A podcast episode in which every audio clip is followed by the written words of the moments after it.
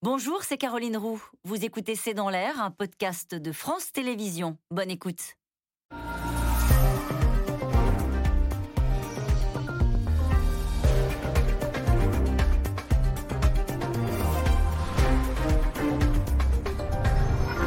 Bonsoir à toutes et à tous. Plus de 1000 km de bouchons à la mi-journée. Nombre de Français partent ou reviennent de vacances. Des vacances en France, Covid oblige. Et d'ailleurs, avec peu de touristes étrangers. Alors, où partons-nous en vacances cet été pour ceux qui ont la chance de pouvoir partir? Quelles sont les nouvelles destinations qui montent et celles qui, au contraire, déclinent? À quoi servent les vacances? Et comment les passons-nous? Et puis, plus généralement, s'aérer, se mettre au vert, avoir de l'espace est devenu une préoccupation forte des Français au terme du confinement, préoccupation qui est en train de changer notre rapport à l'immobilier et même notre mode de vie et de travail. C'est le sujet de cette émission de ce C'est dans l'air, intitulée ce soir Vacances, à nous la France. Pour répondre à vos questions, nous avons le plaisir d'accueillir Didier Arino, directeur général du cabinet d'études ProTourisme. Sandra Wabian, vous êtes sociologue, directrice du pôle société au Crédoc. Isabelle Ré-Lefebvre, vous êtes journaliste euh, spécialiste de l'immobilier au Monde. Jérôme Fourquet, directeur du pôle opinion et stratégie d'entreprise à l'IFOP et auteur de l'archipel français aux éditions du Seuil. Et enfin, en direct de Bretagne, donc en vacances, Jean Viard, sociologue, directeur de recherche au CEVIPOF CNRS, auteur de La Révolution que l'on attendait, est arrivé aux éditions de l'Aube. Merci à tous les cinq de participer à cette émission euh, en direct. Didier Arino, euh, des vacances en France. Hier, le journal La Croix euh, titré fait sa une sur tourisme, un été français. Vous confirmez, vous qui êtes un grand spécialiste et qui suivez les évolutions touristiques depuis des années 85% des vacanciers resteront dans l'Hexagone, peut-être un petit peu plus en, fonction de l'évolution sanitaire dans les pays euh, limitrophes. Et l'an dernier, c'était un record, 94%. Donc il y en a un petit peu plus cette année qui sont partis à l'étranger, essentiellement dans les pays européens, car la plupart des destinations sont compliquées, voire fermées. On n'a quasiment pas de flux vers le long courrier. Donc cette année, les vacances, c'est en France, pour les Français. Et euh, faute de clientèle étrangère, heureusement que les clientèles françaises sont là. On a très peu de clientèle étrangère. On voit quand même quelques voitures immatriculées en Belgique ou en Hollande. Il y en a quand même quelques-uns qui s'aventurent. Alors, ce qui est intéressant, c'est qu'on a des réservations de dernière minute de clientèle étrangère avec un flux très important, notamment sur la côte d'Azur, de clientèle allemande, suisse, du Benelux. Et ça, c'est un mouvement intéressant car ça montre que ces clientèles ont été rassurées aussi par le pass sanitaire et notamment ah. les clientèles du nord de l'Europe. C'est pas une contrainte, ça les rassure. Ça les rassure. C'est l'image que l'on a d'un pays qui n'est pas très très organisé pour ses clientèles, avec beaucoup d'a priori certainement. Et donc il y a eu un flux, et ce flux de réservation de dernière minute, à la fois des clientèles étrangères européennes, mais aussi des clientèles françaises qui y sont allées parce que la météo était plus favorable, on a une situation, un retournement de situation sur la côte méditerranéenne avec de très bons taux d'occupation au mois de juillet, alors qu'ils avaient démarré le mois avec euh, des, taux d'occupation en berne par rapport aux autres années. Sandra Wabian, je parlais de voitures immatriculées en Belgique ou aux Pays-Bas. Euh, là, en ce moment, il y a des bouchons monstres dans toute la France. Est-ce que cette année, plus que les autres années encore, nous avons pris notre voiture pour partir en vacances? Alors oui, euh, c'est certain. Déjà au quotidien, en fait, les transports se sont dirigés vers la voiture et pour les vacances, encore plus. Alors vous parliez de l'effet du pass sanitaire, il a aussi un effet sur les Français puisque finalement on ne maîtrise pas exactement quelles vont être les règles euh, avec lesquelles on va pouvoir partir ou pas. Est-ce que tout le monde a été vacciné dans la famille, etc. Donc euh, la voiture c'est un peu euh, finalement plus sûr. On sait où on va et puis il y a moins de risques de contamination et, et ça coûte moins cher. Et donc globalement c'est toujours de toutes les manières le premier moyen de partir en vacances des Français, mais cette année encore plus. Et puis c'est très souple la voiture. Au dernier moment on n'a pas besoin de réserver la réserver six mois à l'avance euh. Exactement, il n'y a pas de frais d'annulation, etc. Même si les professionnels du tourisme hein, s'évertuent à expliquer euh, qu'il y a une grande flexibilité aujourd'hui. Dans l'aérien, euh, il y a eu quelques déconvenus. Voilà, donc les, Français sont aussi en prise avec quelques difficultés, effectivement, pour obtenir des remboursements réels et pas seulement des bons pour partir on ne sait quand. donc c'est sûr que la voiture, par rapport à ça, on a un contrôle, en fait. Par contre, au niveau environnemental, bon, là, on n'est plus exactement sur les, les préoccupations de l'année dernière ou de l'année d'avant. Isabelle Ray-Lefebvre, on sort, on, a, on sort quand même d'un an et demi de confinement. Enfin, je veux dire, est-ce que ce confinement a rendu le besoin de partir, là, de s'aérer, de sortir un peu de chez soi, encore plus important que les autres années? Bah, Oui, on a vu quand même qu'au premier confinement, il y avait quasiment un million de franciliens qui avaient, qui avaient quitté l'île de France. Euh, donc euh, oui. Euh, c'est un peu cette fatigue de la ville, elle était déjà sous-jacente, hein, et déjà depuis quelques années, mais là, elle s'est accélérée, accentuée, et le marché de la résidence secondaire qui, qui peinait beaucoup, là, est, boosté. Ah oui, il y a, cette fameuse enquête Orpi un quart, moi j'en suis pas revenu, un quart des Français envisagent euh, d'acquérir une résidence secondaire, notamment les jeunes. On, on, croyait que c'était un truc à, de, à la bah. papa, les résidences secondaires. c'est en train de revenir à la mode c'est plus le Club Med qui fait rêver, c'est les résidences secondaires? Euh, Oui, alors il y a plusieurs euh, façons. Il y a ceux qui vont bi-résidentialiser, c'est-à-dire que la, la, résidence secondaire est de moins en moins secondaire. Ah, elle, elle, peut être partagée. Et puis, euh, il y a ceux qui, quittent la ville. Euh, et euh, il y a Paris, bien sûr, qui perd des habitants, qui perd des résidences principales. en, en 7 ans, entre 2011 et 2007, et 2017, il y a eu 20, plus de, près de 24 000 résidences principales. À Paris, on n'a plus de résidences principales, on a ce qu'on appelle des pieds-à-terre. Voilà. J'habite l'année à Bourges la piétatérisation, la piétatérisation de, des centres-villes. Euh, donc euh, oui, il y a, cet appétit de résidence secondaire, d'être ouvert et puis d'avoir plus d'espace. Jérôme Fourquet, euh, pour revenir sur les vacances, c'est important même, parce que tout le monde ne peut pas partir en vacances, mais euh, c'est important mm, pour soi-même, pour euh, socialement, de dire ben voilà, je pars en vacances. D'ailleurs, c'est la question rituelle. Euh, est-ce que tu es parti en vacances? Est-ce que tu vas partir en vacances? Oui, alors, les chiffres peuvent varier un peu d'une année sur l'autre avec le, contexte sanitaire, mais en vitesse de croisière, c'est à peu près 60% des, Français qui partent l'été. au, moins quelques, jours. Donc c'est devenu, j'en viens, en, parlera après, un grand rituel français. Euh, marqué euh, par euh, ces traditionnels bouchons. Vous vous rappeliez, un, millier de kilomètres, c'est énorme.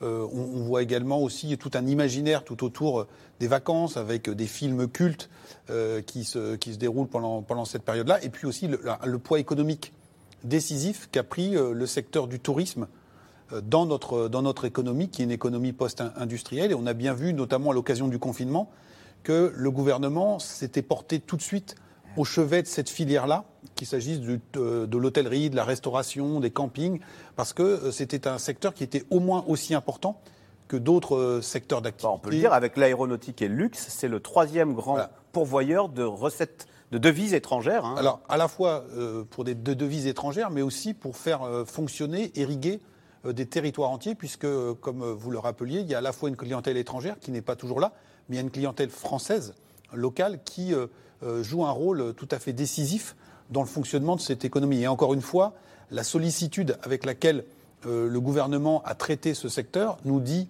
euh, en creux le poids que les vacances et le tourisme occupent à la fois dans notre économie, mais aussi dans notre imaginaire.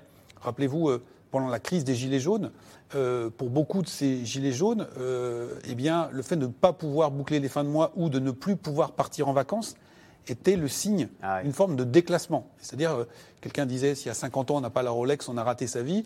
Mais là, sur les ronds-points, il faut dire, si on ne part pas en vacances, c'est qu'on n'est plus, euh, on plus un, citoyen de, première catégorie. Donc c'est quelque chose qui est extrêmement important. Et c'est ça aussi qui explique euh, les, les, valses hésitations du, gouvernement et le fait que les deux étés de suite, on est rapidement déconfiné parce que les autorités n'imaginaient pas une société française qui aurait été euh, sous confinement euh, pendant l'été. Pendant l'été. Hein. donc c'était quelque chose qui était euh, tout à fait inconcevable. Malgré tout, le taux de départ en vacances a baissé de manière spectaculaire. C'est-à-dire qu'on est passé de 60% à 42% en un an. On n'a jamais vu ça, nous, en 40 ans qu'on suit, qu'on suit cet indicateur. Donc malgré tous ces efforts, il y a quand même eu un impact sur le départ en vacances des Français. Du fait de la baisse du pouvoir d'achat? Non, du fait aussi des périodes de restriction, de l'incertitude pour pouvoir s'organiser, euh, de, des inquiétudes sanitaires, tout, ça, ça, se mélange. Et effectivement aussi du fait de pouvoir d'achat pour toute une partie de la population qui travaille dans des, secteurs qui malheureusement euh, ont été beaucoup affectés, dont le secteur du tourisme d'ailleurs, les saisonniers, etc. Mais d'ailleurs, Jean Viard, est-ce que on peut prendre des vacances sans partir Est-ce que euh, s'offrir des vacances, c'est forcément partir de chez soi? Symboliquement, c'est partir.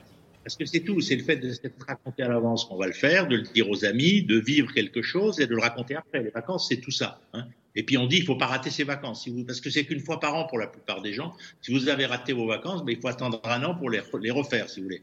Non, mais ceci dit, les gens qui ne partent pas, ont de plus en plus des pratiques de vacances. C'est-à-dire, ils vont aller à la mer. Pour, les Marseillais, par exemple, qui partent pas, vont à la mer tous les jours, ou presque tous les jours. Il y a des gens qui vont dans les festivals à partir de chez eux. Donc, c'est pour regarder Paris-Plage, c'est 300 000 personnes. C'est pas des vacances, mais il y a des tas de villes qui font des paris-plages, enfin des paris-plages, l'équivalent. Donc, si vous voulez, tout ça, c'est pour les gens qui ne partent pas. De plus en plus ont des pratiques de vacances, mais c'est pas du tout pareil que la grosse moitié qui part et qui a baissé avec le fait, si vous voulez, les vacances d'été, au fond, c'est une transhumance, moi je dis. C'est-à-dire, la plupart des gens vont assez souvent au même endroit, d'ailleurs à cause des résidences secondaires, mais dans les campings aussi, il y a plein de places qui sont louées tous les ans par les mêmes, des fois depuis plusieurs générations. On va pas n'importe où. On se déplace en famille avec les enfants. À 60, 70%, on se déplace en famille. Au fond, c'est une transhumance de la tribu familiale qui va d'un point à un autre et qui bouge plus beaucoup. Alors c'est pour ça que c'est un peu différent du voyage, de la découverte, etc. Je crois que c'est ça les vacances, avec beaucoup de fêtes. Ce qui est vrai cette année, c'est que les gens vont un peu plus aller dans des coins, il y a moins de monde. C'est-à-dire qu'ils voient sur les sondages qu'il n'y a pas grand monde, ils vont ah, il y a moins, de monde, voulez. Vous avez ce phénomène. Donc en ce moment, ce qu'il faut dire, c'est qu'il fait un temps pourri, sauf en Méditerranée. Donc il y a aussi des gens qui vont attendre de départir, de voir si le soleil arrive. On l'annonce pour le 10 août, ça va aussi jouer. Il fait beau chez vous, en Bretagne? En Bretagne, c'est un temps breton. Il y a le soleil plusieurs fois par jour, un petit moment. Mais vous, vous me disiez, juste avant l'antenne, en Bretagne, on sait qu'il pleut, on est content quand il y a du soleil. Oui, ben c'est-à-dire quand on vient en Bretagne, on sait qu'il va y avoir de la pluie, mais en même temps, on sait qu'il y aura deux, trois fois par jour une ou deux heures de soleil. C'est pas du tout la même chose quand vous êtes en d'autres régions, si vous voulez. Et d'ailleurs, vous voyez bien comment les gens sont habillés, comment ils sont. On voit qu'ils sont équipés, je dirais, pour passer sans arrêt de la pluie au soleil. C'est ça les vacances en Bretagne. Alors, la pandémie a rebattu euh, les cartes des destinations estivales. Alors que Paris fait grise mine sans touristes étrangers, d'autres régions ont la cote. Petit tour de France des perdants et des gagnants de cet été 2021 avec Sophie Gauthier, Léa Dermidjian et Dominique Lemarchand.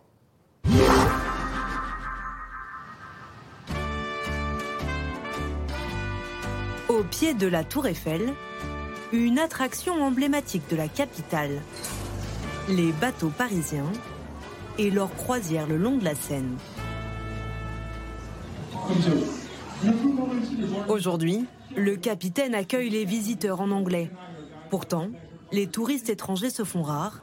Sur ce bateau qui peut accueillir jusqu'à 600 personnes, la plupart est en fait français. Ben, il n'y a pas grand monde. Hein. Moi, je pensais qu'il allait y avoir plus de monde que ça. Après, euh, on a fait que la Tour Eiffel là ce matin. Euh, c'est accessible, ouais non, mais on n'a pas été au contact de beaucoup de gens, c'était agréable, enfin, c'était bien, du coup on a pu voir plein de choses, c'était sympa.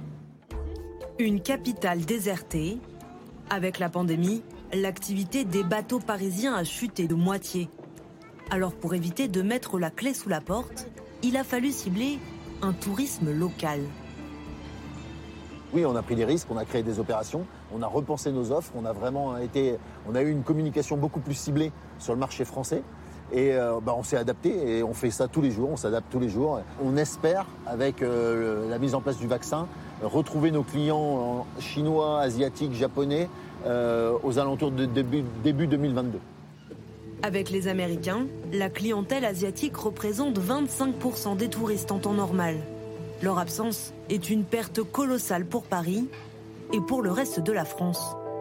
En 2020, le tourisme a enregistré une perte record de 60 milliards d'euros. Un an plus tard, certains ne parviennent toujours pas à remonter la pente. C'est le cas de cet hôtelier situé en plein cœur de Paris. Ah. Hôtel Pas-de-Calais, bonjour. Cette semaine, son établissement est presque vide. Seulement 7 chambres occupées sur les 40 de l'hôtel.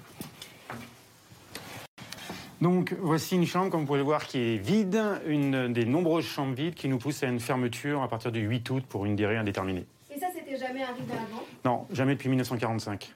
Je dirais même 1939. Donc c'est la première fois qu'on se retrouve confronté à ce genre de situation. Comme lui, les trois quarts des hôtels indépendants de Paris pourraient être contraints de fermer en août.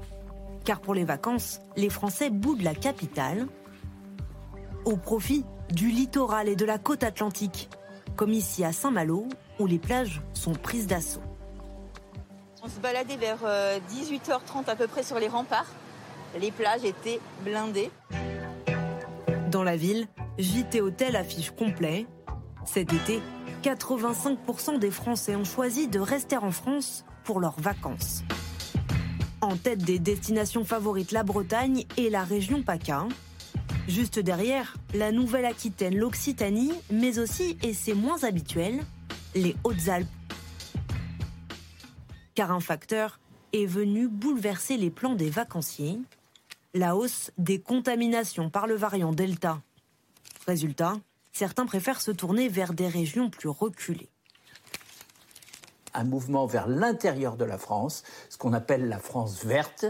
Euh, donc les, les, parcs nationaux et les parcs naturels sont en haut de l'affiche, avec l'Auvergne qui est en train de, euh, d'exploser en bon sens du, euh, terme. C'est moins, euh, cher que sur la, sur la côte. Et l'un, euh, l'un, on l'oublie, c'est le département où on mange peut-être le mieux en France, et c'est une, un département de grande nature, préservé et authentique. Parmi les activités préférées des Français cet été, la randonnée et la découverte des grands espaces. Fin juillet, les massifs français affichaient déjà 10% de fréquentation en plus. Alors, question téléspectateurs, quels sont les lieux de vacances que privilégient les Français cette année? S'agit-il des mêmes que l'an dernier, Didier Arino Eh bien, les Français, ils nous ont surpris cette année. Dans un premier temps, il y a eu des réservations vers euh, les espaces de nature, et notamment euh, la montagne, euh, la campagne. Mais dans les faits, la réalité cette année, c'est qu'on a eu un mouvement très fort vers le littoral. Et on est revenu quelque part à des vacances traditionnelles. C'est le littoral atlantique, c'est le littoral de la Méditerranée, qui est, le plus, qui est plébiscité par nos concitoyens, avec des chiffres records de fréquentation dans certaines stations. Et il y a un phénomène qui a joué, c'est la météo. C'est-à-dire qu'à la montagne, qui avait de très bonnes réservations, on a vu à un moment donné se tarir le, le volume des réservations. Et ce mois de juillet ne sera pas aussi bon que ce qui était prévu, de la même façon pour les espaces de campagne. Donc il y a une adaptation du client. Et enfin, la météo, là, vous êtes en train de dire, c'est vrai qu'en ce moment il fait un temps épouvantable, c'était d'ailleurs la une de ce matin aujourd'hui en France. Les Français réagissent au pied levé, hop, ah bah tiens, on avait prévu des vacances en Auvergne, comme il fait pas beau, cap dans le sud, cap, cap euh, sur les îles Porquerolles ou je sais pas où, ou à Saint-Trope 60% des vacanciers se disent influencés par la météo. Et 30% étaient prêts à écourter leur séjour ou à changer de destination en fonction de la météo. Alors bien sûr, il y a tous ceux qui avaient réservé, et heureusement, ils avaient réservé en amont. Ça sauve toutes les destinations où la météorologie n'a pas été favorable. Mais à l'inverse, une région comme la région PACA ou le littoral d'Occitanie a bénéficié de ces flux de dernière minute. Donc l'histoire n'est pas écrite encore. Et on verra à la fin de la saison si véritablement le mouvement, qui était un mouvement de fond, certes, mais ce que l'on voit vers plus d'espace, de nature, d'authenticité. Mais il y a cet autre facteur qui est le facteur météorologique qui joue beaucoup. Et ce que l'on constate aussi, c'est qu'il y a les Français qui envisageaient de partir à l'étranger, parce qu'ils étaient beaucoup plus nombreux ouais. que ceux qui partent réellement. Il y a 30% des Français qui nous disaient on a envie de partir à l'étranger. Il y en avait 20% qui envisageaient de le faire. Alors on est à 15% qui réellement ont réservé à l'étranger. Et donc ce mouvement de dernière minute, de ceux qui n'ont pas encore choisi leurs vacances, il peut s'opérer vers telle ou telle destination. D'ailleurs, ça laisse des opportunités extraordinaires aux acteurs du tourisme de pouvoir récupérer ou s'élever euh, ces Français qui euh, se retrouvent le bec dans l'eau. Alors, ils vont où d'ailleurs euh, Est-ce qu'il y a des, des, des, des endroits qu'on la surcote là euh, cette année euh... Oui, il y a le, tout, le, tout le sud Atlantique, euh, le, Pays Basque, le bassin d'Arcachon, le littoral d'Occitanie a très très bien fonctionné. La Corse fonctionne bien. La Corse fonctionne très bien cette année. L'an dernier, la Corse avait été très fortement ouais. impactée avec une baisse considérable. Et puis on voit ce mouvement vers les destinations qui sont les destinations traditionnelles. Hein. Euh, le golfe de Saint-Tropez euh, fonctionne très bien, à la fois avec des clientèles françaises, mais aussi des clientèles européennes. Et puis clientèles européennes qui vont dans le golfe de Saint-Tropez. Qui vont dans le golfe de Saint-Tropez. Et Même a... si on imagine, il n'y a pas les Russes, les Américains, les Chinois qui sont de gros dépensiers cette année. Alors, il n'y a pas les Russes, les Américains, les Chinois, mais il y a les Suisses, les Allemands, euh, les Néerlandais. Il n'y a pas les Britanniques non plus. Quand on Pourquoi il n'y a pas les Britanniques? Il n'y a pas les Britanniques parce que conditions sanitaires, euh, difficultés, quarantaine au retour. Et puis on voit. C'est-à-dire que, que la grande, c'est les Anglais qui sont en France, ils sont obligés, même s'ils sont vaccinés, de se voir imposer une quarantaine de 10 jours quand ils rentrent chez eux. Hein. Oui, alors plus, euh, Boris Johnson a, euh, et son gouvernement. C'est un traitement spécial France. Hein. Spécial France, euh, avec le variant. Ils le vivent mal d'ailleurs, les, les, spécialistes du tourisme, de dire bah, on n'a pas d'anglais, parce que si vous, les Anglais qui reviennent de France sont en quelque sorte punis. Ah, c'est la première clientèle. Les Britanniques, c'est la première clientèle ouais. devant les Allemands. avec plus de 13 millions de personnes qui venaient dans, un, dans, des, années traditionnelles. Donc ces clientèles ne sont pas au rendez-vous. Ceux qui dépendent très fortement des Britanniques ont été impactés. Donc il y a ceux qui ont réussi à remplacer les Britanniques par une clientèle française. Mais quand on prend les taux d'occupation de Nice, alors Nice c'est typiquement la destination qui dépend à la fois des clientèles internationales, long courrier, toutes les clientèles lointaines, les Américains, mais aussi les, les- les Russes, euh, et qui dépend aussi des clientèles européennes. Donc Nice, écroulement de ces clientèles, mais ils ont vu revenir peu à peu ces clientèles européennes et une clientèle française avec des taux d'occupation qui ne sont pas à la hauteur de ce qu'ils étaient en 2019, mais quasiment deux fois supérieurs à ce qu'ils étaient l'an passé. Donc on voit bien que ce mouvement, c'est un, mouvement extrêmement rapide. Le vacancier est très malin. Il s'adapte, il se renseigne, euh, il tient compte des différents facteurs, il a un raisonnement par rapport au rapport qualité-prix. Ça donne d'ailleurs une prime aux acteurs qui avaient su commercialiser leurs hébergements bien en amont et qui sont moins dépendants de ces phénomènes. Parce que même quand il y a une crise sanitaire, si on a choisi de passer ses vacances dans les Pyrénées-Orientales, euh, qui est euh, une augmentation de la contamination ou pas, on y va. y va. En revanche, quand on n'a pas encore réservé, là, effectivement, on, ajuste. on ajuste ses vacances en fonction de la situation. Sandra Ouabian, d'ailleurs, on parle souvent de changement d'habitude avec ce Covid. On voit que c'est le retour de, c'est les vacances dernière minute, bien sûr, pour, pour beaucoup de gens. Est-ce que c'est une habitude que nous allons garder? On a vu que la SNCF maintenant, jusqu'à contrairement à l'habitude qu'elle avait, euh, rembourse même si on annule trois jours avant, même la veille. Euh, c'est quelque chose qui est plébiscité par les vacanciers. Euh, d'être libre jusqu'à la fin, de pouvoir choisir son lieu de vacances. Alors, plébiscité, je dirais pas ça, parce qu'en en fait, vous avez raison, là, on est dans une période complètement d'incertitude. Donc, on a des, des taux de, de personnes qui nous disent qu'ils ne savent pas s'ils vont partir en vacances, qui sont exceptionnels. On est à presque à 30% en mai qui ne savaient pas s'ils allaient partir en vacances ou pas. Habituellement, c'est 2-3% de la population. Mais la première raison qu'ils évoquent, c'est la difficulté à s'organiser. Donc, c'est pas tellement euh, le fait de pouvoir garder euh, la main libre sur le départ en vacances, parce que le départ en vacances, c'est aussi un moment où on a envie de se relâcher, d'oublier les soucis, et donc finalement, l'organisation, c'est un peu une forme de stress. Il n'y a pas que, que- la question des dépenses, il y a aussi le fait qu'il y a une forme de coût à l'organisation des vacances. Il faut se mettre d'accord avec ses proches, il faut trouver la bonne période, il faut euh, trouver le bon lieu euh, où, euh, où aller, où aller passer ses vacances, et avec tout le, contexte sanitaire d'incertitude, eh bien, il y a une grande partie de la population qui s'est dit bah, je préfère attendre un petit peu, on verra bien. effectivement, du coup, qui se reporte sur, de la dernière minute. Est-ce que ça va durer?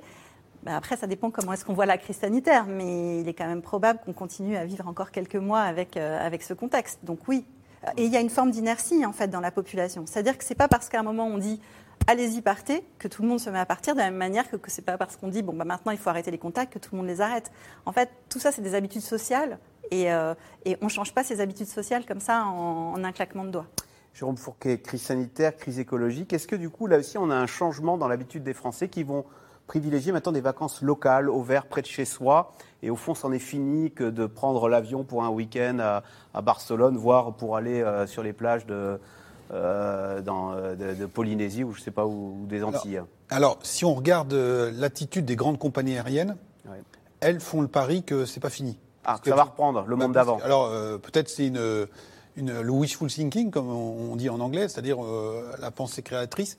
Mais en tout cas, on voit que certaines grandes compagnies aériennes internationales ont passé des commandes massives d'avions euh, à- aux principaux avionneurs, Airbus et Boeing. Eux font le constat ou le pari d'une reprise euh, assez rapide. Donc, euh, on verra, s'ils ont raison. Euh, Est-ce qu'on part près de chez soi? Euh, Oui, en partie, mais comme euh, vous l'avez rappelé, on voit quand même que euh, la carte du, du taux de Covid euh, nous renseigne aussi sur les grands moments de, de- de- les, grands, les grandes destinations de transhumance. C'est d'abord Ouais. les littoraux où le Covid a flambé parce que c'est là où la population a été le plus brassée. Une fois qu'on a dit ça, on voit quand même que le tourisme vert euh, fait pas mal recette. Il y a eu pas mal d'articles, no- notamment dans, dans Le Monde, sur le- les, les nouvelles problématiques qui se posent aux parcs naturels, aux parcs régionaux, qui sont soumis à une forte pression touristique auxquels ils ne sont pas forcément adaptés. C'est-à-dire qu'on on a euh, une forte augmentation du nombre de randonneurs, par exemple, et donc euh, la pression sur les écosystèmes euh, naturels peut, poser, un certain nombre de, questions. Donc effectivement, il y a en partie une inertie, mais aussi une redistribution des cartes qui va se- qui va s'opérer, qui est en train de s'opérer sous, sous nos yeux. La question, c'est de savoir, est-ce que c'est momentané ou est-ce qu'une fois qu'on aura pris goût à ce type de, de destination, vous montriez sur votre carte les Hautes-Alpes, hein, qui, co- qui combine à la fois euh, les grands espaces, la montagne et puis aussi euh, le climat plus méditerranéen. Est-ce que ces, ces territoires-là vont, vont bénéficier durablement ou pas? Mais j'en viens, c'est quoi encore les vacances? Est-ce que c'est découvrir de nouveaux lieux qui vont vous époustoufler, que vous allez pouvoir raconter au boulot quand vous serez revenu en septembre? Ou est-ce que plutôt c'est de se redécouvrir soi, ou passer du bon temps avec les siens, dans quel cas on n'a pas forcément besoin d'aller à l'autre bout de, de la France Euh, Une bâtisse familiale fera amplement l'affaire. Oui, c'est pour ça qu'il faut séparer les voyages et les vacances, en fait. hein, parce qu'on aura toujours des voyages, aller à New York, découvrir Berlin, j'en sais rien, aller à Venise, bon. Mais c'est pas forcément maintenant qu'il faut le faire, quoi. Mais dans votre vie, vous l'aurez fait plusieurs fois. Les vacances, c'est pas vraiment ça, les vacances. C'est pour ça j'ai dit tout à l'heure, c'est une transhumance. C'est un moment. Vous savez, le cœur des vacances, c'est l'affection. C'est l'amour, euh, l'érotisme, mais aussi les grands-parents. Souvent, on part avec les grands-parents, on part avec une sœur ou une cousine qui est toute seule et qui, parce que les femmes seules sont très peu mobiles pendant la période de vacances avec leurs enfants, etc. C'est ça les vacances, je veux dire. C'est d'abord se déplacer, pas forcément aller très loin. Vous voyez, un Marseillais va rarement euh, sur la côte atlantique. Et un Bordelais va moins aller de l'autre côté. Donc, si vous voulez, on va quand même là où il y a la mer à côté, là où il y a le soleil. Et puis, c'est vrai qu'il y a des tendances, mais les tendances, je dirais, par exemple, la nature, Bien sûr, mais c'est des tendances minoritaires. Le cœur du processus, c'est toujours pareil. On va au même endroit, on va là où on en a rêvé, on va. Mais après, il y a des gens qui innovent. C'est vrai que l'Aubrac, il y a plus de monde. Mais d'ici que l'Aubrac, il y a autant de monde qu'à Saint-Tropez, à mon avis, on le verra jamais. Il ne faut pas mélanger les tendances nouvelles, le rapport à la nature, le désir de silence, etc., qui est accentué par ce qui se passe. Donc moi, je crois qu'il faut dire que, si vous voulez, ce qui se passe, c'est un accélérateur de tendance. Le- là, elle était déjà là, le désir de nature. La côte atlantique avait beaucoup progressé par rapport à la façade méditerranéenne, etc. Donc, si vous voulez, ça accélère les tendances. Et en plus, il faut dire un petit détail qui a l'air anecdotique, mais comme il n'y a pas beaucoup d'avions, les prévisions météorologiques sont beaucoup moins fiables. Donc, si vous voulez, au lieu d'avoir le tri, Parce que parce que les, les avions, les- les prévisions- les Mais- avions servent à collecter des données pour faire des prévisions météo? Ah, donc, si vous voulez, normalement, ils servent à donner les prévisions à 15 jours. Là, il n'y en a pas beaucoup, donc les prévisions sont moins fiables. Et je pense que les gens vont, du coup, beaucoup ont décidé au dernier moment. Et on dira, on fera les comptes à la fin sur où sont allés les gens et à quel moment. Je vous garantis que c'est à 15 jours de plein soleil, d'un coup, ça va booster les pratiques. Isabelle Ray Lefebvre, on l'a dit tout à l'heure, euh, Didier Arnaud l'a dit, il y a un tourisme qui est euh, sinistré en ce moment, c'est le tourisme urbain, donc dans Paris, mais même dans les grandes villes, à Lyon, à Bordeaux, il n'y a pas de touristes, ni étrangers, ni français.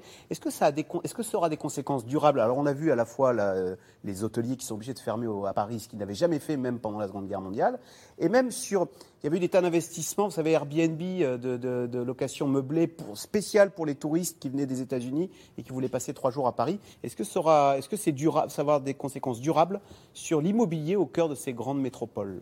Bah, ce qu'on a vu euh, d'une façon immédiate, c'est euh, un afflux de locations meublées longue durée. Enfin, longue durée, euh, c'est neuf mois pour les étudiants, euh, un an pour euh, les locataires lambda. C'est-à-dire que les Airbnb qui étaient prévus pour être loués trois jours à des Américains, ils ont basculé en longue Bah, durée. il- oui, euh, moyennant évidemment euh, des baisses euh, de. de- C'est moins rentable.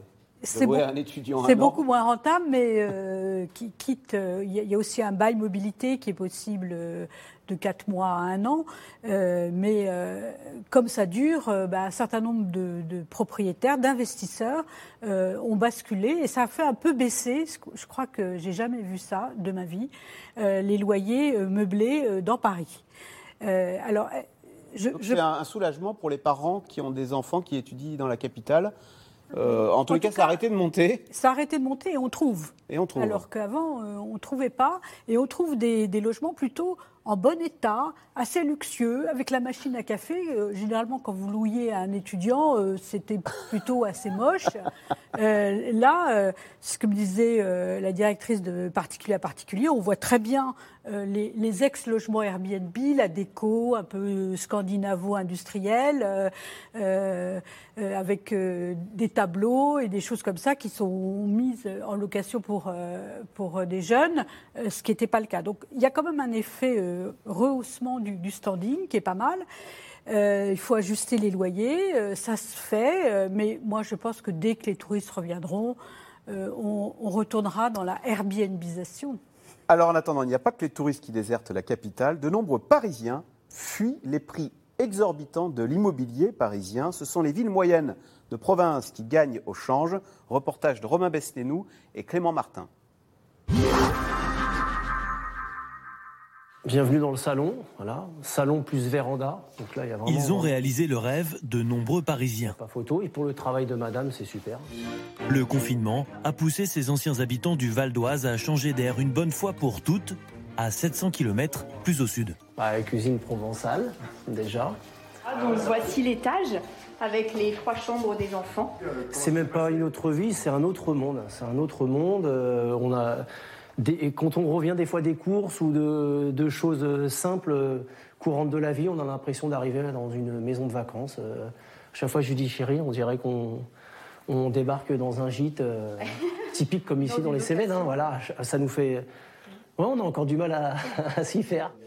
Une chambre en plus pour les trois enfants d'Isabelle et Vincent, un jardin et une piscine. À Alès, au nord de Montpellier, les prix sont sept fois plus bas qu'à Paris. On a eu la possibilité en venant ici justement euh, d'avoir deux grands espaces et d'avoir aussi un jardin. Euh, on n'aurait pas pu s'offrir, on va dire, ce genre de vie et une maison comme ça en région parisienne. Bon, il y a eu le confinement qui a accéléré un peu les choses, qui nous a, bah, qui nous a beaucoup frustrés hein, dans un premier temps, parce que dans deux mois euh, de confinement dans un appartement, c'est euh, c'est fou, hein, c'est fou. Les régions littorales attirent de plus en plus les franciliens lassés de la crise sanitaire et de leurs petits espaces. La région la plus demandée, la Nouvelle-Aquitaine, puis la Bretagne et enfin la PACA. Dans ces régions, les prix de l'immobilier ont explosé cette année, de 13 à 20% d'augmentation. D'autres Parisiens ont choisi la proximité pour se mettre au vert. Il y a de l'espace, il y a de l'air, c'est vraiment très beau. Il y a une super belle perspective. À 1h15 de la capitale, dans l'heure, Alice et Ferdinand sont désormais propriétaires de cette maison et de son terrain de 600 mètres carrés. Là, vous êtes dans notre jardin, ce qu'on n'a pas à Paris. On n'a même pas de parc à côté de chez nous. On a de l'herbe, on a des arbres, on a des framboises ici. On était forcément confinés dans un 36 mètres carrés à deux. Quand on voulait prendre un peu le soleil, il fallait se mettre comme ça à la fenêtre pour essayer d'avoir un petit peu de lumière. L'agglomération Senneur fait tout pour attirer les franciliens. Conseil gratuit d'architectes, aide à l'acquisition pouvant atteindre 6 000 euros et diffusion massive de spots publicitaires. Yvan Sénard C'est osé avec des enfants. hein. Parce que, niveau développement personnel. D'ailleurs, qu'est-ce qu'on y fait le week-end? Alors que finalement, on n'est pas bien là En Sénard D'après une étude, 54% des franciliens souhaiteraient quitter leur région. Ils étaient seulement 38% avant la crise sanitaire. Dans ce département de Normandie, certaines agences ont même vu les demandes parisiennes augmenter de 50% en 2020. En chiffre brut, le nombre de personnes qui se sont présentées pour avoir le souhait de réaliser un projet immobilier, on a eu 236 personnes. Sur ces 236 personnes qui ont voulu réaliser un projet immobilier, on a eu environ 120 personnes nouvelles qui venaient d'Île-de-France. Avec l'essor du télétravail et la crise sanitaire qui s'éternise, les villes moyennes et les territoires ruraux espèrent encore convaincre les Parisiens de changer de vie.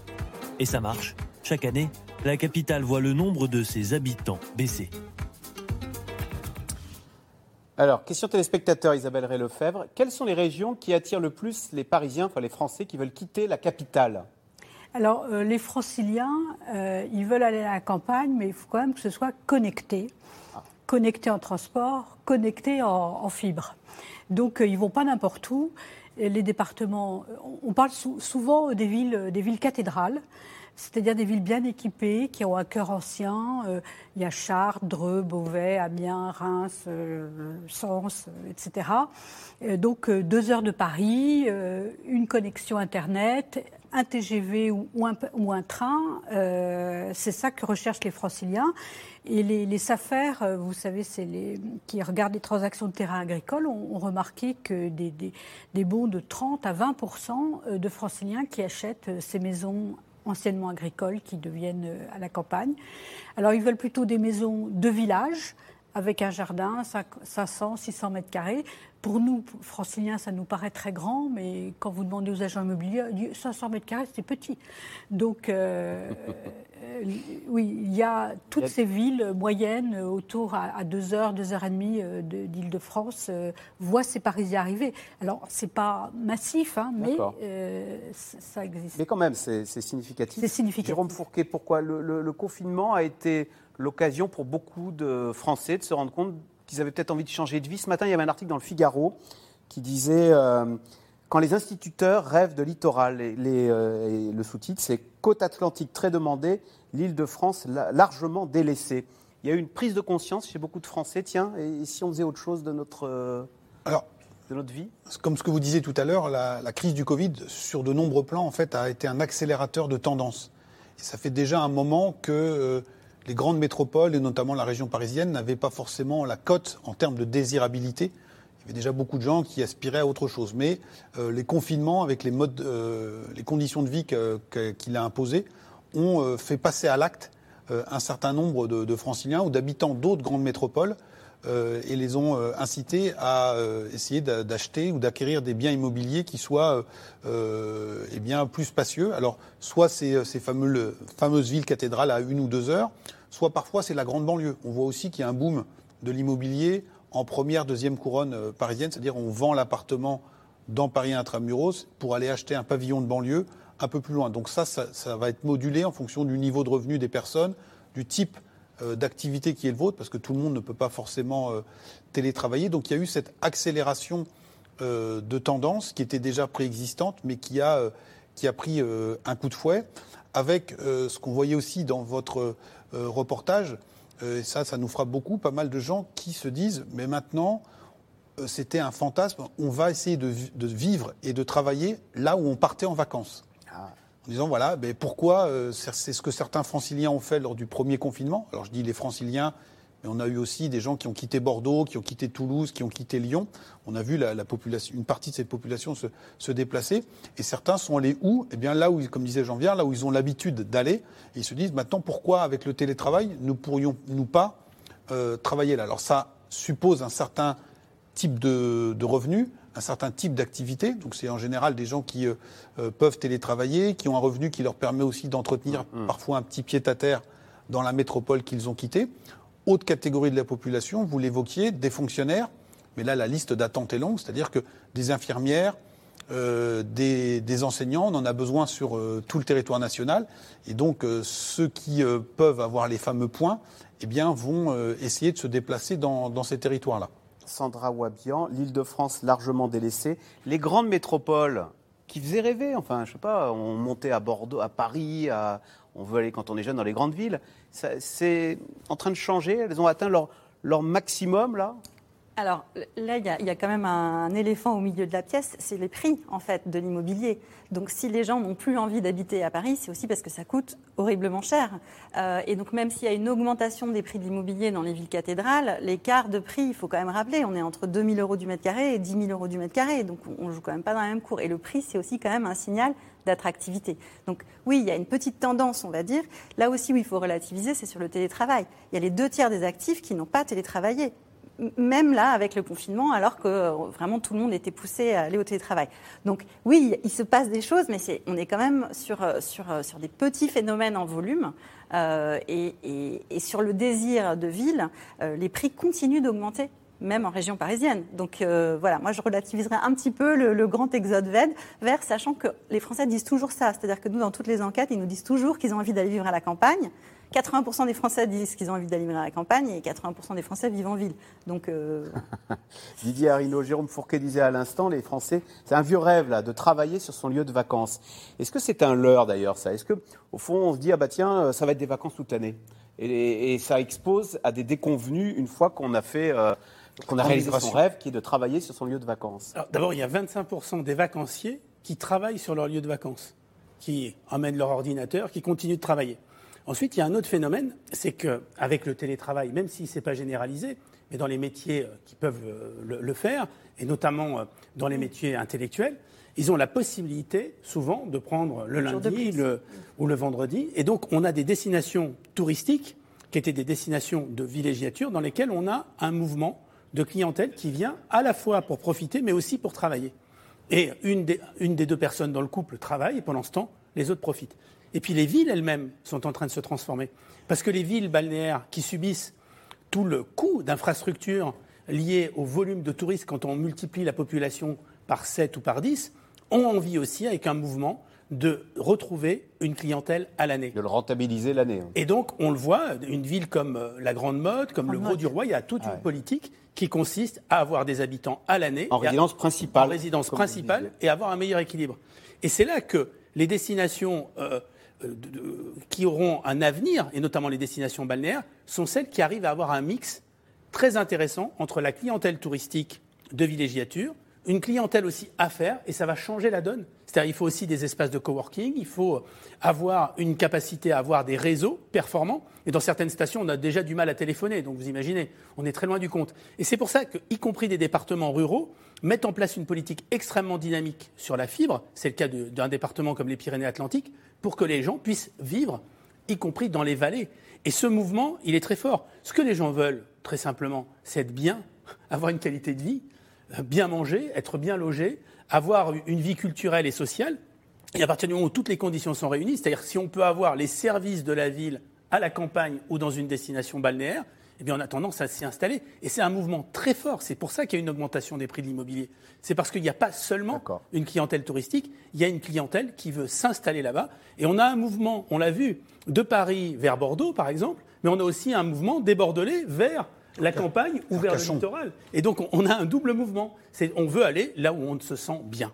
Jean Viard, on assiste à une révolution en matière d'immobilier, de, de lieux de résidence? Il faut faire attention. Moi, je pense qu'on est dans une vague de changement qui va durer plusieurs années, si vous voulez. On est plusieurs millions à avoir envie de changer de vie. Qui va le faire vraiment Je ne sais pas. On dit par exemple un million de couples sont en train de se défaire. On verra à la fin euh, si c'est vrai. On dit 50% des moins de 30 ans ont envisagé de se séparer. Je ne sais pas jusqu'où ça ira. Bon, c'est les chiffres, c'était une étude qui a été publiée cette semaine. Donc, si vous voulez, c'est la même chose sur ce qui est en train de se passer. Le désir de se déplacer. Et les gens, ils n'ont pas tellement un désir de campagne, en fait. Ils ont un désir souvent de ville moyenne. Ils ont un désir qu'il y ait des bonnes études pour les enfants, etc. Et puis, ils ont un désir de train avec la métropole. Parce que c'est des gens plutôt écolos, c'est des bobos urbains, on va dire, pour aller vite, au sens large. Donc, ce qu'ils veulent, c'est pas venir à Paris ou à Marseille ou à Lyon en, train, en voiture, c'est en train. Donc, c'est cette carte-là. Et puis, il y a une chose qu'il faut dire, c'est qu'ils ont, on a revalorisé le modèle de ne pas habiter dans la grande métropole. Et ça, si vous voulez, avant, on avait la crise des Gilets jaunes. En gros, on disait aux gens, vous êtes complètement nuls, les mecs. Vous avez construit une maison, euh, une phénix mal isolée dans un lotissement, vous avez deux diesels, votre mode de vie est nul. Et on niait ce mode de vie des milieux populaires. Et avec la pandémie, quel est le mode de vie valorisé? Ben, Mine de rien, c'est les, les 63% de Français qui ont un jardin. Faites attention, la France, on n'habite pas dans des tours. Les gens qui habitent dans les grandes villes, en gros, il y en a quoi? Un tiers qui accèdent à une résidence secondaire, euh, soit la famille, enfin, on y va régulièrement. Il y en a 3,5 millions. Il je crois qu'on en a racheté 5 ou 600 000. Enfin, il faut voir les chiffres. Mais, donc, si vous voulez, c'est ça qu'il faut bien dire. Il y a deux modes de vie dominants. La maison avec jardin autour de la ville ou à la campagne, on fait des trajets. Et puis, la double résidence. Et puis, il y a ceux qui ont ni l'un ni l'autre. Je les oublie pas, mais il ne faut pas généraliser. Donc, je pense qu'il se passe quelque chose d'important parce que le modèle culturel est en train de changer. On a compris une chose. La métropole, c'est le cœur du lieu économique, mais on n'est pas obligé d'y habiter. On est obligé d'y aller régulièrement. Et ça, c'est une idée très forte. Alors, dans le Pays Basque, la tension monte, résultat, entre les locaux et les propriétaires de résidences secondaires. De plus en plus de maires décident d'alourdir la fiscalité de ces maisons souvent inoccupées une bonne partie de l'année. Reportage à Bidart et à Guétari, d'Ambrine Bida, avec Juliette Perrault et Diane Cacciarella. Bidart, sur la côte basque. Comme chaque été, cette station balnéaire est prise d'assaut. La population triple pendant les grandes vacances. Ici, trois habitations sur dix sont des résidences secondaires. Ce Parisien a acheté sa maison de vacances il y a 20 ans. Euh, c'est très calme, Euh, il n'y a pas de bruit, Euh, donc c'est à la fois euh, reposant et ressourçant. Un calme qui a un prix. Il y a 4 ans, il a vu sa taxe d'habitation majorée à 60%. Montant de la facture cette année, 2370 euros. Je trouve ça euh, complètement injuste. Euh, je comprends qu'on puisse payer plus d'impôts sur le revenu quand on gagne davantage, et c'est bien normal. En revanche, euh, je ne comprends pas pourquoi on paierait davantage de taxes d'habitation en fonction du fait que euh, l'on est résident, non résident. Pas de cadeau pour ses propriétaires pour une raison simple selon le maire. Il veut protéger ses administrés qui vivent ici toute l'année. Ce contre quoi on veut se battre, c'est bien les volets clos euh, et, et, surtout ces logements vides, alors qu'une population locale qui vit et qui veut travailler ici ne peut pas s'y loger. Le marché de l'immobilier est sous tension, les prix exorbitants. La faute aux résidences secondaires, selon Emmanuel Alzuri. Il a décidé d'augmenter cet impôt pour ses propriétaires absents les trois quarts de l'année. Ils contribuent eux aussi à ce qu'on doive dimensionner des services de façon beaucoup plus importante en saison, justement parce qu'ils arrivent tous, parce qu'ils remplissent les logements, et c'est bien normal, mais ils contribuent eux aussi à l'effort d'équipement qu'on doit faire, donc c'est logique qu'ils y contribuent, et peut-être même un peu plus, parce qu'effectivement on a cette surpopulation au moment de, de, de la saison qui coûte très cher à la commune. Et bonjour. Son souhait, qu'une population permanente arrive, car pour les commerçants, le déséquilibre financier entre les saisons est trop important. Ce qui nous intéresse aussi, c'est que le, noyau euh, de la clientèle soit, soit étoffé euh, l'hiver comme l'été, et qu'il y ait peut-être de moins en moins de cette différence. Et dû aux maisons secondaires fermées qui n'arrivent justement, qui ne sont occupées que qu'en saison, c'est vrai que ça cause quand même un, des problèmes. La fille de Florence Dourte a mis des mois avant de trouver un logement. Ça fait râler, quoi. On voit des appartements euh, fermés, alors que nous, à côté, euh, on a du mal à se loger. Pour les locaux, si les parents n'ont pas terrain ou, ou, quelque chose à céder à leurs enfants, euh, et que ça, ça, cause aux familles des, des problèmes quoi, de, de, logement pour leurs propres enfants, alors qu'ils sont, euh, sont de la région. Quoi. À quelques kilomètres de là, dans le village côtier de Guétari, une maison sur deux est une résidence secondaire.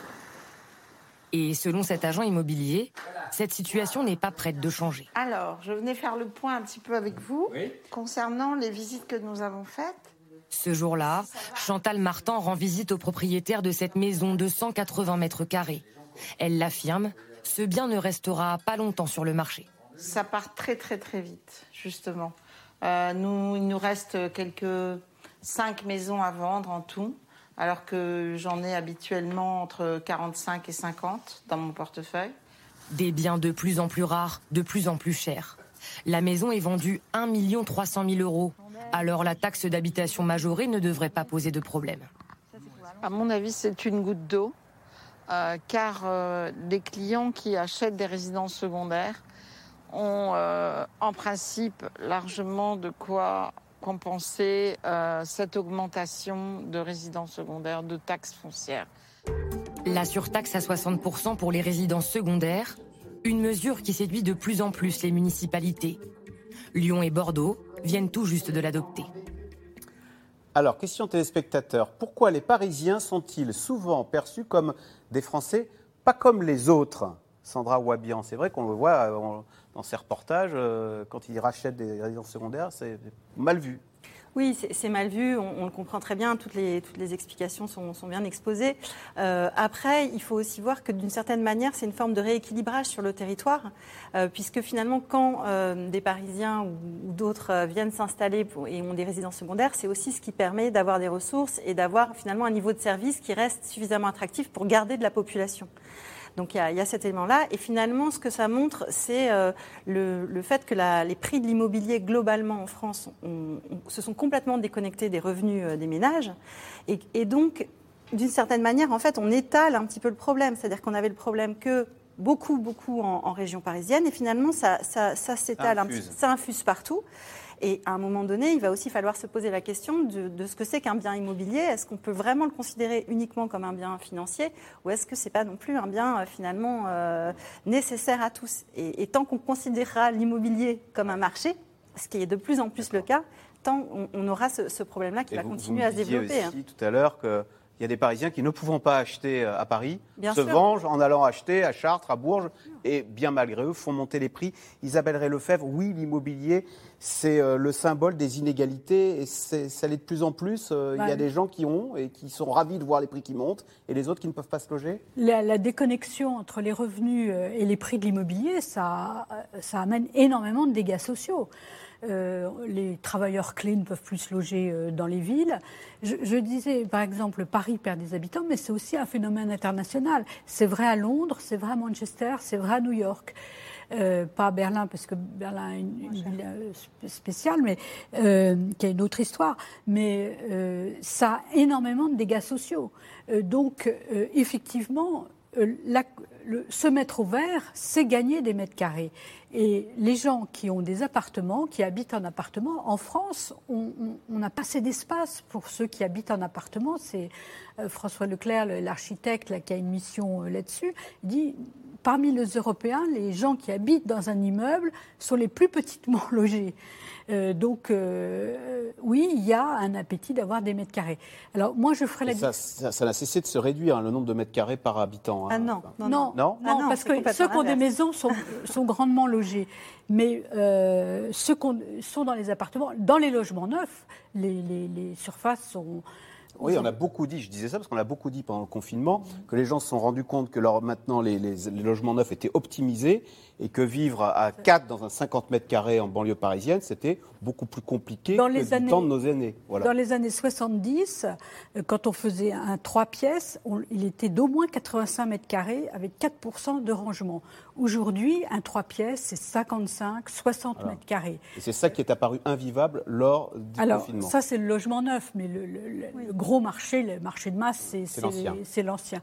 Sur euh, l'accueil des Parisiens, euh, on a vu aussi, par exemple, ben moi j'ai une personne qui a qui a une maison à Quimper, elle dit Moi, j'ai immatriculé ma voiture 29 parce que sinon, on me crevait les pneus.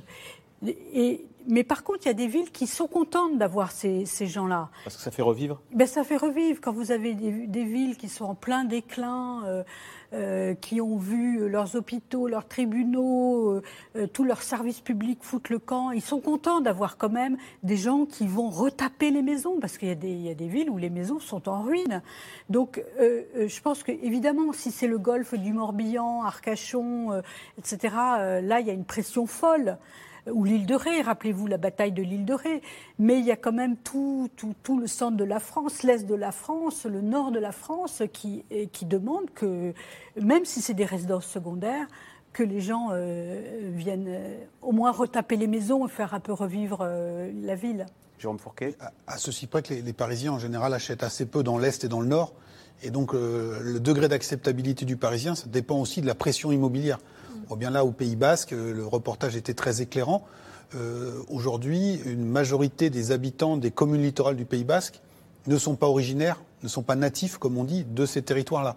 Et donc les natifs, si, comme dans le reportage l'indiquait, n'ont pas une famille qui a un terrain ou un bien immobilier, eh bien, euh, les classes moyennes ou les ouvriers, les employés, les gens qui travaillent, par exemple, justement dans le secteur touristique ou de la restauration, s'ils veulent avoir un bien à eux, ils sont obligés de se loger 15 ou 20 kilomètres derrière historiquement. C'est eux qu'on voit sur les Gilets jaunes. Bah, en, partie dans ces territoires-là. Historiquement, ça s'était très fortement crispé en Corse, pour des, raisons historiques. Mais on a le même processus de rejet aujourd'hui sur la côte basque, en Bretagne ou ailleurs.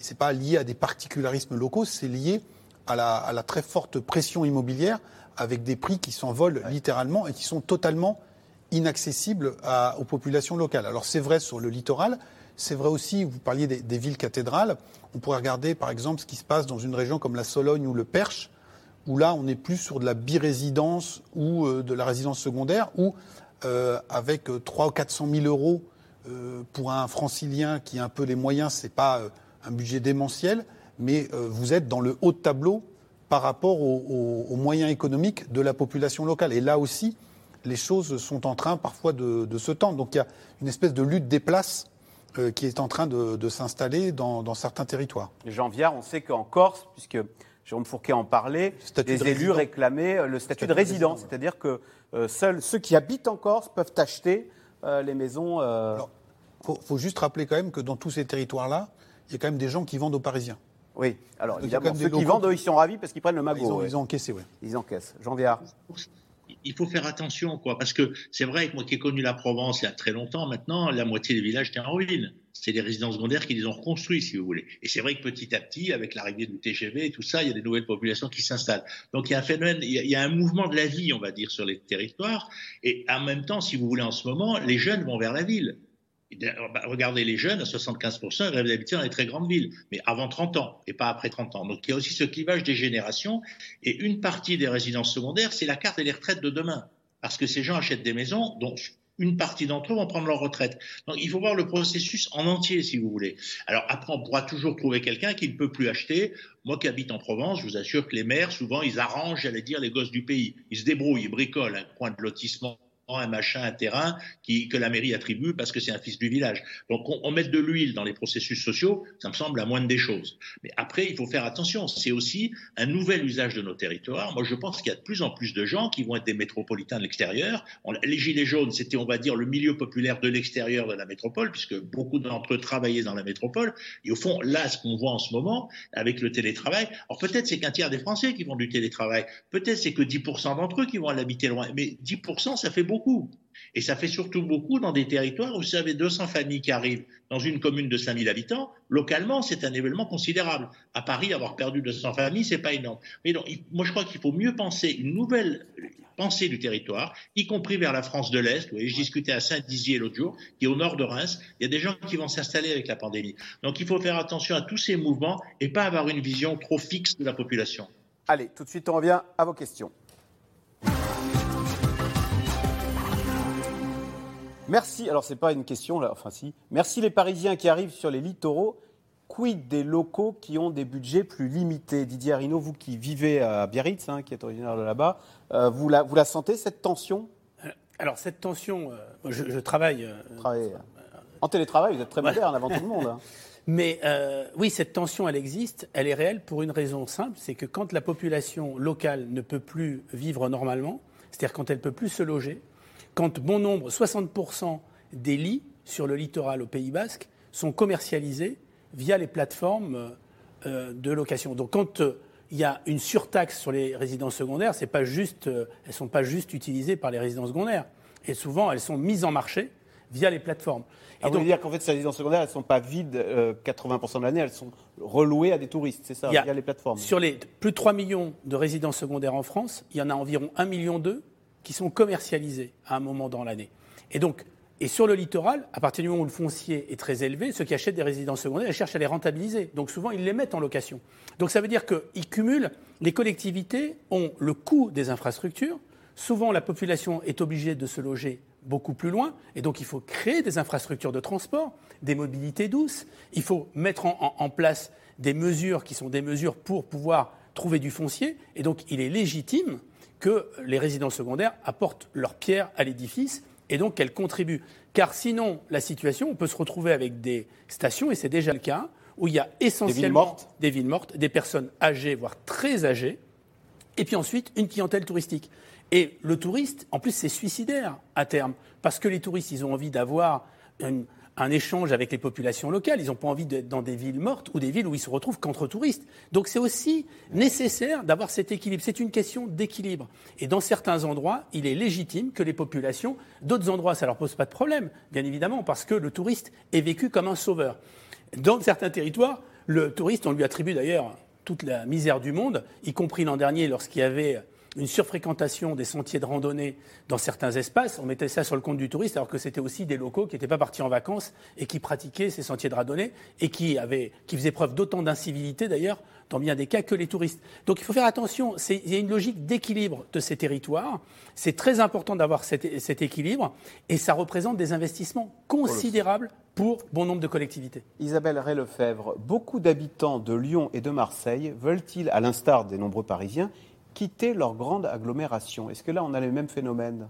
Oui, euh, alors Marseille est, est spéciale c'est une grande ville qui a euh, sa banlieue à l'intérieur et qui a la mer. Euh, Marseille, c'est peut-être moins le cas, mais Lyon, oui, euh, beaucoup de Lyonnais. euh, face aussi à l'augmentation des prix immobiliers. Lyon était une ville qui n'était pas très chère jusqu'à il y a 10 ans et maintenant qui est devenue très chère. Donc je, je pense que le ressort des prix, c'est le principal ressort de cet exode. On a fait d'abord... on s'est endetté le plus possible, le plus longtemps possible, et maintenant on tire On est- sur le troisième on élastique, qui est euh, l'éloignement. Euh, et moi, je pense que politiquement, il va falloir quand même poser le problème de la régulation des prix. Euh, Oh là Ça. voilà. Euh, Jérôme Fourquet, qu'attendent les entreprises pour quitter les grandes agglomérations? C'est Karim dans le Rhône qui s'interroge. alors, elles ne vont pas les quitter, enfin, euh, je pense. En tout cas, celles qui, qui sont concernées par euh, la mise en place du télétravail, encore une fois, on rappelle, c'est un tiers des salariés, vont essayer de répondre aux aspirations d'un certain nombre de leurs salariés en aménageant les conditions de travail, en disant ben, euh, on accepte, ce qui était là pour le coup, c'est pas une accélération de tendance, parce que c'était très très mal vu et très peu pratiqué dans le monde du travail de, de recourir au télétravail avant la pandémie. hein. Quand on regardait les chiffres, on était très en retard par rapport aux, aux autres pays. Et là, aujourd'hui, euh, un certain nombre d'entreprises sont euh, soumis à, ces- à cette nouvelle, à nouvelle donne. Alors, euh, certains euh, s'adaptent en disant, bah voilà, pour garder nos talents, on accepte que certains euh, pratiquent le télétravail et euh, ne viennent plus que deux jours par semaine au, au bureau. Et puis d'autres, ils voient aussi une opportunité en disant, il y en a certains qui ont déjà commencé à quitter les grandes agglomérations en réduisant là encore une fois, les mètres carrés, et en disant, ben, euh, voilà, on va mettre euh, du flex office, comme on dit en bon français, c'est-à-dire euh, vous n'avez plus de place attitrée, et donc on réduit. Donc, il y a des mètres de carrés de bureau qui, se- qui Voilà, reviennent qui sur le marché. Qui, qui se remettent sur le marché. Alors ça peut être aussi une vertu, euh, alors pour les salariés, c'est pas forcément euh, un cadeau, mais ça peut être une vertu euh, à- en, en termes d'urbanisme, parce que ça peut être aussi des mètres carrés de bureaux qui pourraient être euh, re- re- reconvertis, soit en espace d'habitation, soit en espace de coworking. Euh, voilà, donc là aussi, il y a des choses qui, qui vont bouger, mais euh, la centralité des métropoles va demeurer, je pense, pour une partie des grandes entreprises. Euh, Peut-on demander aux voyagistes de proposer aux Français davantage de voyages de découverte de la France Michel, dans l'Hérault. Il y a une demande pour ça, là Tiens, faites-nous découvrir la Bretagne, vous nous faites un package euh. Alors c'est une très bonne question parce que pendant des années, les agences de voyage et les tours opérateurs, ils faisaient vraiment leur business vers l'étranger. Ils avaient d'ailleurs des marges tout à fait confortables. Et puis avec euh, la, la crise, les crises multiples du tourisme, ils ont commencé à se tourner vers la France. Et ça fonctionne très bien pour ceux qui le font. Il y a encore un potentiel énorme. Mais nous, les Français, nous avons un problème avec ce qu'on appelle l'intermédiation. C'est-à-dire que le Français, il n'a pas l'habitude de passer par une agence de voyage pour organiser son séjour en France. Et souvent, il a tort. Parce que il y a des expériences tout à fait extraordinaires que l'on ne peut vivre qu'avec des agences locales, des agences réceptives. Donc petit à petit, ils, ont, ils se sont mis à construire une offre parce que la crise les y a poussés. Et on le voit, c'est un mouvement qui est un mouvement de fond. Si on veut Alors, conserver... exemple Exemple Voyageurs du Monde, qui est un, un- Et un- qui un propose qui propose de- des randonnées, du trekking, euh, les chemins de Compostelle, euh, des expériences euh, multiples. Mais il y a aussi, je peux- on parle du département des Pyrénées-Atlantiques, il y a énormément de réceptifs qui permettent de découvrir la montagne. Et très honnêtement, souvent, il faut une, une médiation parce que on, on a affaire à des urbains qui ne connaissent pas ces espaces naturels. Et donc, il y a des règles. Ça permet aussi d'avoir, de comprendre comment on peut vivre ces espaces. Dire, on va laisser des urbains dans des espaces naturels où ils vont découvrir n'importe comment ces espaces sans avoir conscience que ce sont des espaces fragiles. Donc c'est une opportunité fabuleuse. Et puis certains territoires où les touristes vont chaque année, puisqu'il y a 30% des touristes qui retournent chaque année au, au même endroit, on peut découvrir ces territoires différemment. Et là aussi, il y a beaucoup d- d'innovation à- à- à- en créant des produits euh, et notamment au travers de, des mobilités qui permettent des mobilités douces et au travers du vélo qui permettent de découvrir les destinations différemment. Un mot, Jean Viard, très court, parce qu'il y a très peu de temps. Non, mais juste, regardez les guides de haute montagne. Ça existait déjà. Au fond, c'est la même chose qui est en train de se passer. Moi, je crois quand même que de cette pandémie, il y a une nouvelle découverte de la proximité qui, qui est forte et que les professionnels sont en train de saisir. Et je crois qu'il faut le dire, c'est un élément important de découverte du territoire. Euh, C'est juste ça que je voulais rajouter. Et un petit mot sur les villes. Vous savez, Marseille, on gagne 10 000 Parisiens par an depuis des années, des jeunes qui viennent parce que la ville est un peu bordel. Et ce qui leur plaît, c'est cette désorganisation urbaine, créative, qui est créative. Et, mais il y a des Marseillais qui quittent la ville. Donc c'est pour ça que le mouvement général, en fait, il est très complexe et absolument passionnant. Comment se présente la saison pour les campings français ah, Didier Reynaud, encore, vous êtes notre spécialiste euh, tourisme, donc. euh, Excellente pour tous les campings haut de gamme, avec une augmentation de 12% du chiffre d'affaires par rapport à 2019, plus de 30% par rapport à 2020. C'est plus compliqué pour ceux qui dépendent d'une clientèle de passage, c'est-à-dire les emplacements nus. Euh, donc on voit que la prime à la qualité, rappelons que ce secteur a multiplié par 2,5 son chiffre d'affaires en 20 ans. Isabelle Ray-Lefebvre Moi, je, vais- je suis aussi euh, le- la, la rubrique pauvreté-exclusion. Euh, les vacances dans la nature, c'est important pour les enfants. Ça fait grandir et découvrir ce que c'est que de se baigner dans une rivière, dans la mer, dans un, un- un- Eh un, environnement naturel. Les petits urbains, il n'y en a pas beaucoup qui ont, qui ont accès à ça. Eh bien, merci beaucoup d'avoir participé euh, à cette émission très intéressante. Vous restez sur France 5. Lundi, c'est Bruno Duvic qui reprendra euh, C'est dans l'air. Bonne soirée. Bon et bon, bon C'est dans l'air avec Bruno lundi. Et bonnes vacances. Et bonnes vacances.